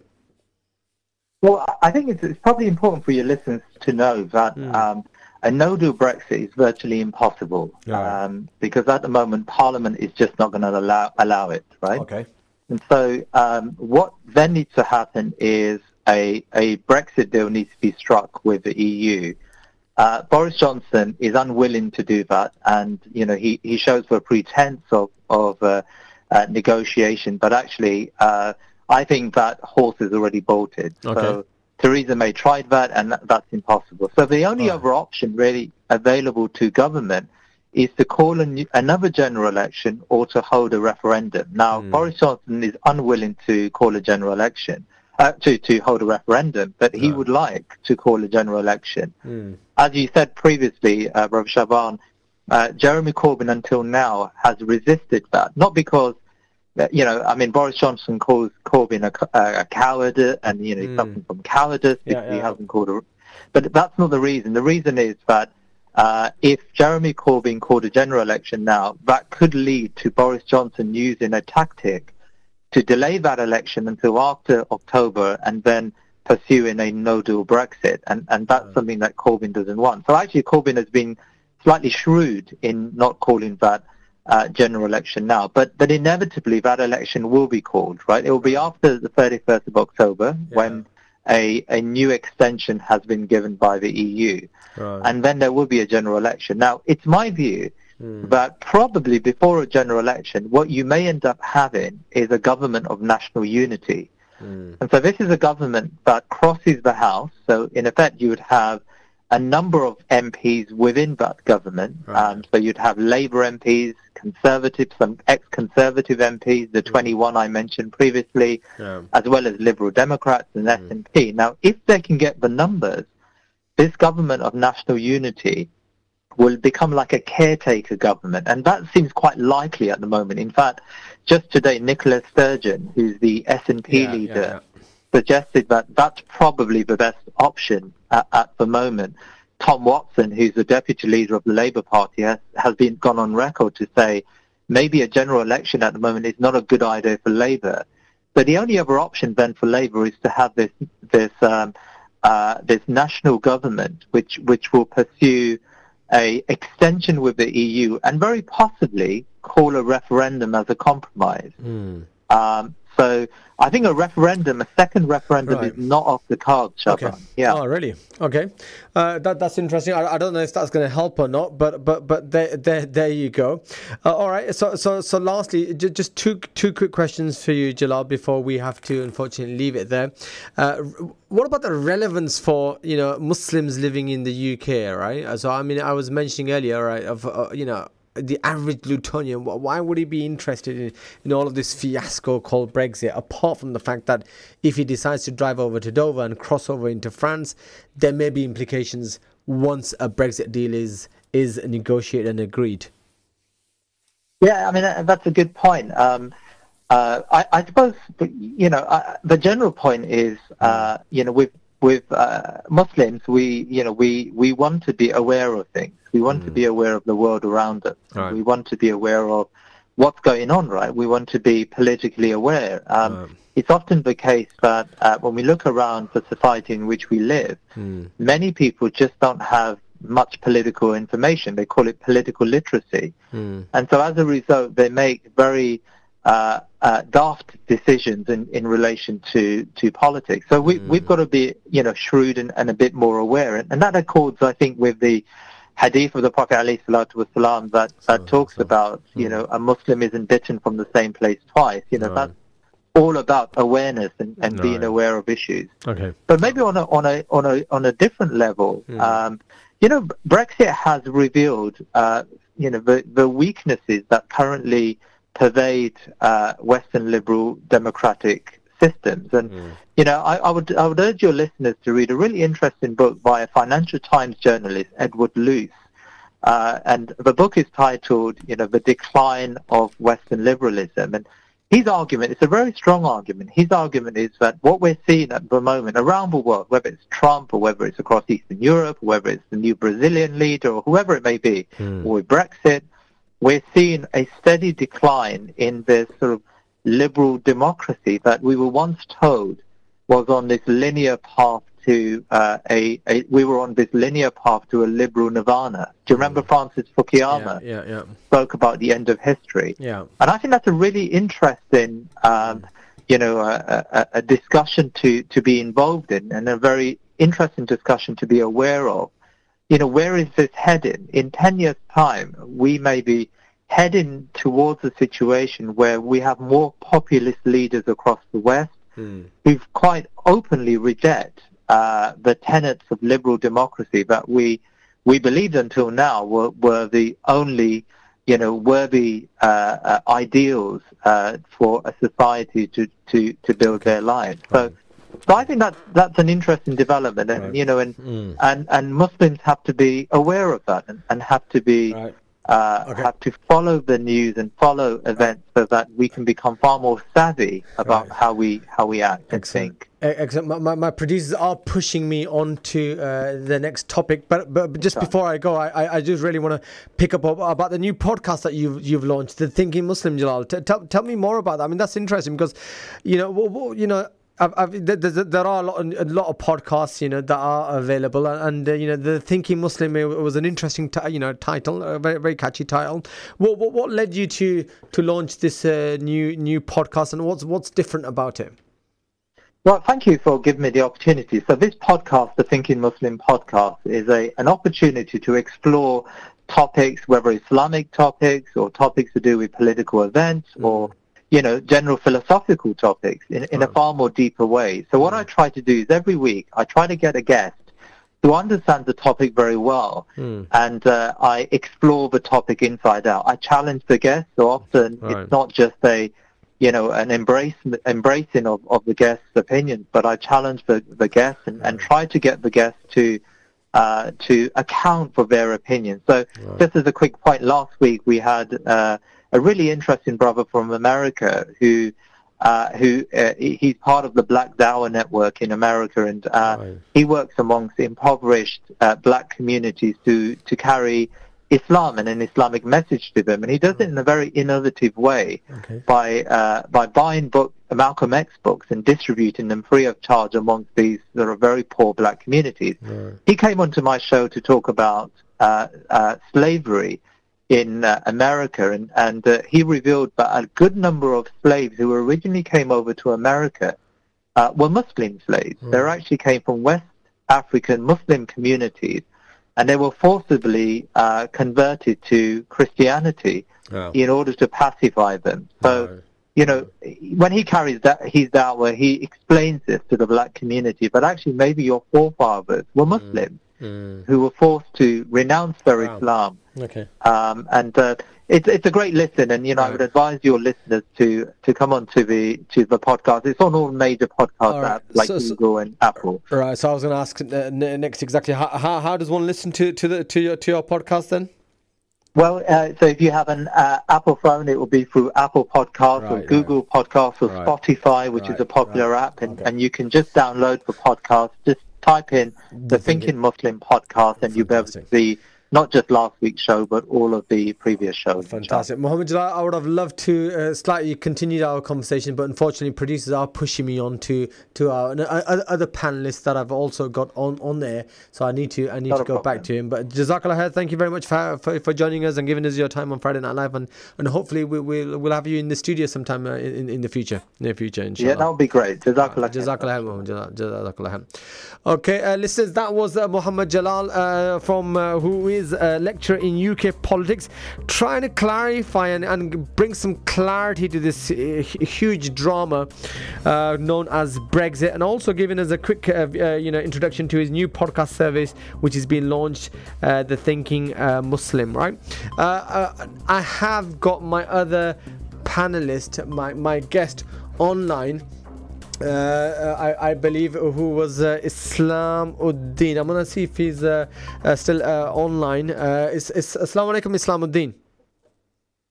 Wa alaikum Ah, fantastic. Okay, because my system uh, has has, has uh, gone into sleep mode, so I couldn't see whether you were actually still.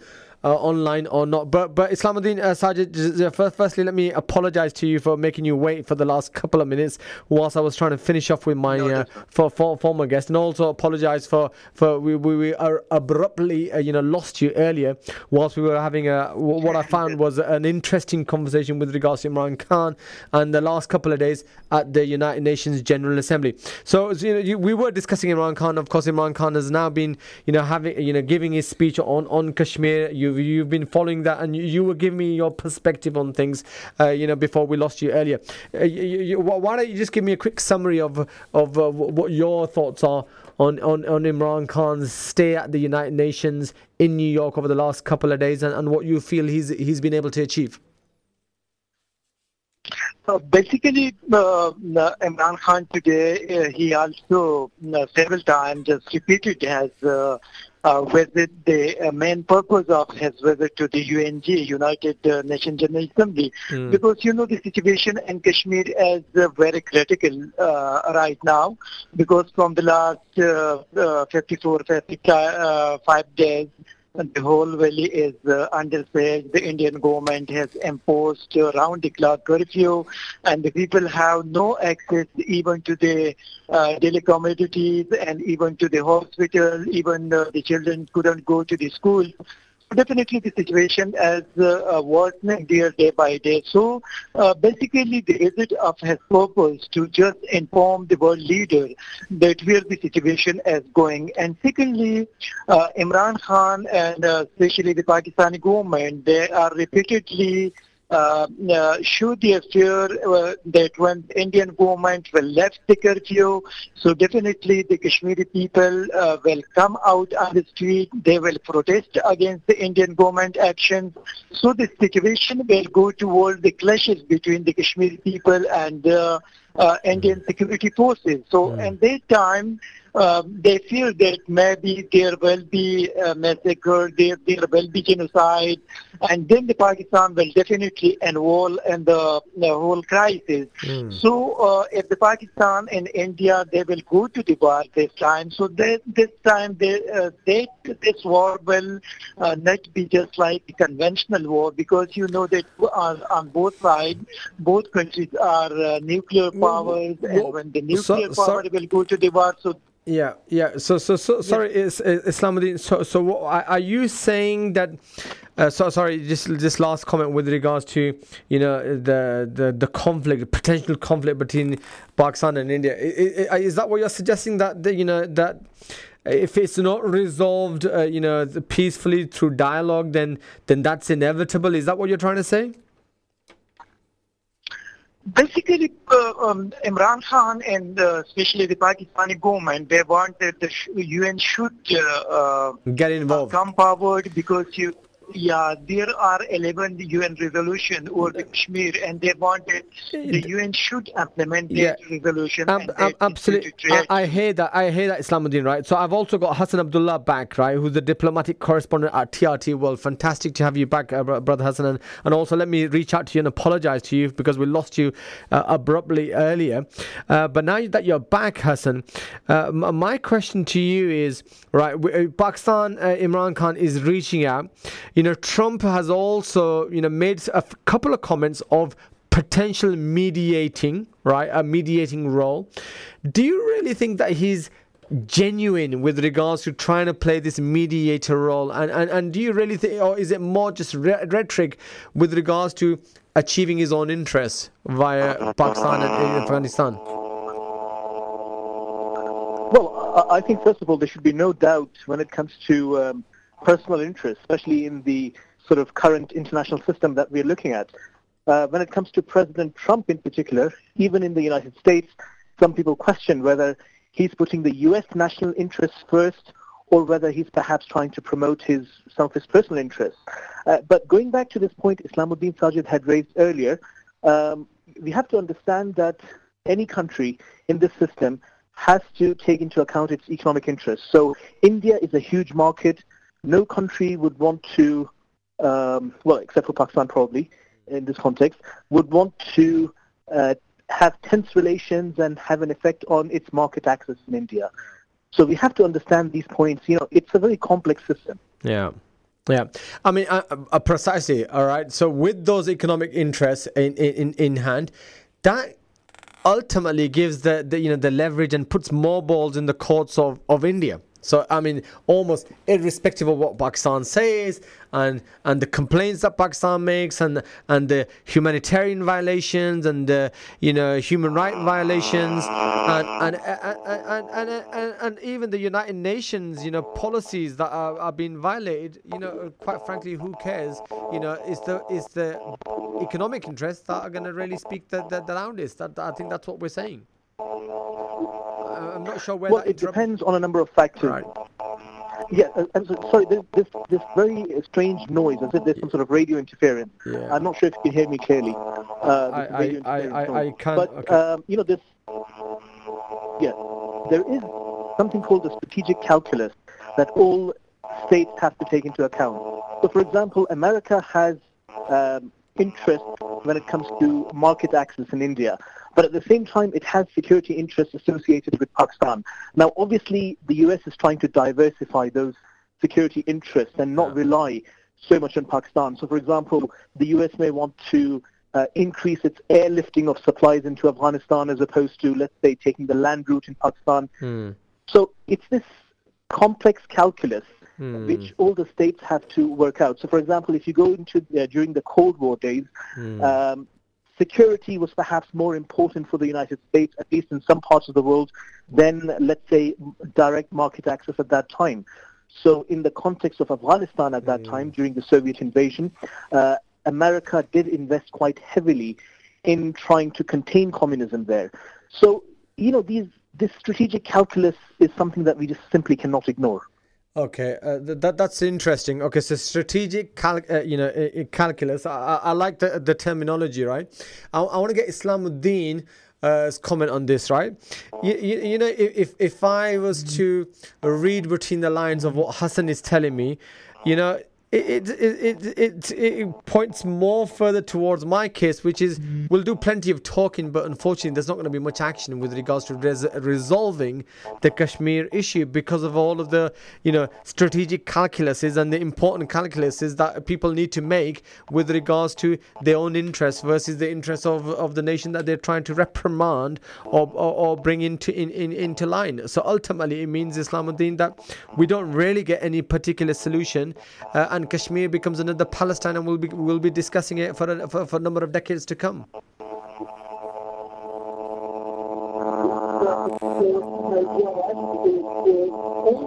So, sorry, I, I, I think we're getting a lot of interference from, from your side, Islamuddin, by the sounds of it. Can you hear me? Yep, I, I can hear you now. Yeah, so uh, I was just talking about the UN Security Council. If Yeah. the UN, the UN Security Council, if they want to resolve this issue, I think they could uh, do it. Hmm. But you know that uh, from the last uh, 50, 55 days, we are just looking the situation in Kashmir. And you just Okay. uh, saw the uh, last month, the UN Security Council, they gave it in New, New York. But even there was no statement they have, uh, uh, they have issued uh, after that meeting. So, uh, so I think that uh, the, um, the if, if they want to just uh, Yeah. take some interest, then they could resolve. But if they will leave the issue on this, uh, uh, just like uh, if they they will have uh, have no Right. show any kind of interest. So it's uh, very very difficult that Sure. only the Pakistan and Sure. India because you know that Pakistan and India it's very difficult that they will come on the on the Okay, uh, okay, we're getting we're getting that interference again, uh, but but yeah, we've we've only got a couple of more minutes left. And last question that I've got for both Hassan and and uh, and Islamuddin, right? I mean, let's move away from Kashmir. You know, there's been a lot happening in in United Nations over the last week. Uh, what, what's been your highlight, right, for for, for you? What, what are the what are the particular points that you would raise, right? I mean, let's leave Kashmir to a side. I mean, let's take climate change, climate change uh, as as a subject. I mean, we've been discussing, and and the nations have been coming together, and they've been discussing climate change for years, right? Uh, without really being able to make much progress, and and you know, even the decisions that have been made have been thrown out the window by the likes of Trump on on a number of on a number of occasions. What what what are what have been your highlights of of of, of the week from the United Nations General Assembly, uh, Hassan and Islamuddin? Let, let's go to Hassan first. Well, you raised some very interesting uh, questions there. First of all, I agree with the points you've just made there. Um, and at the same time, I think uh, some of the points you raised early in the program, we've briefly talked about this in the past as well. Uh, I think we need to go back to some basics. Right. Ultimately, for example, when it comes to many of the problems humans are facing, it boils down to our philosophical priorities. So, for example, uh, the U.S. foreign policy is not exactly based on some ethical considerations. Yeah. And that's true for this, you know, dominant system at the moment in the world. Uh, but for example, if you were talking, let's say, from an Islamic point of view, the priorities would be different. Humans would be given more importance than, let's say, some material interests of, uh, you know, a selected few people. But that's something, I, I understand you only have two minutes, so I'm just going to stop Yeah, there. yeah. But perhaps uh, it's worth you guys doing some show on it in detail. Yeah, no, fantastic. I, I mean, that's a that's a very good uh, p- perspective and a, a good way of summarizing it, brother Hassan. Uh, I really appreciate it. Uh, over over to Islamuddin for your final comment, Islamuddin. I think uh, this time Yeah, it's Islam, Islam brother Islamuddin. Unfor- unfortunately, we, we can't hear you. A lot of a lot lot of interference, unfortunately. So so I I think we'll we'll have to leave it there. I'm gonna let the producers speak to you directly, uh, and I'm also I'm gonna ask the the producers if they can also reach out to brother Hassan Abdullah. Unfortunately, I just lost him uh, whilst I try to uh, deal with technology. But but listeners, we we are coming towards the end of the show, and and as, as I was saying earlier, it's great to be back in the hot seat uh, at Friday Night Live, and mashallah, we've we've had a, a- number of guests and uh, great great great team. Uh, effort by the, the the producers and the management team at Friday Night Live for for putting a lineup to a fantastic lineup together. But we've been discussing uh, uh, General Assembly, United Nations. It would have been great to get more uh, of a listener input. I mean, that would have been fantastic.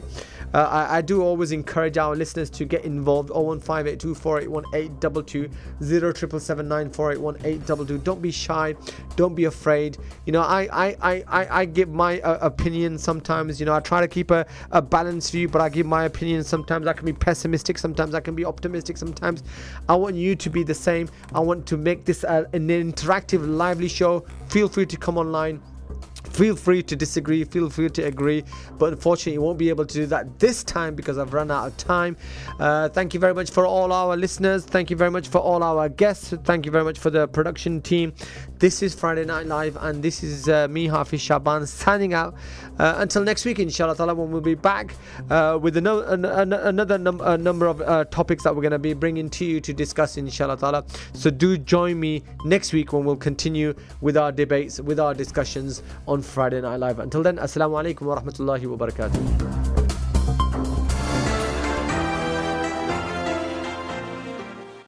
Thank you for listening to our podcast. We stream our daily broadcast on inspirefm.org. You'll find all our daily updates on our social media at InspireFM Luton.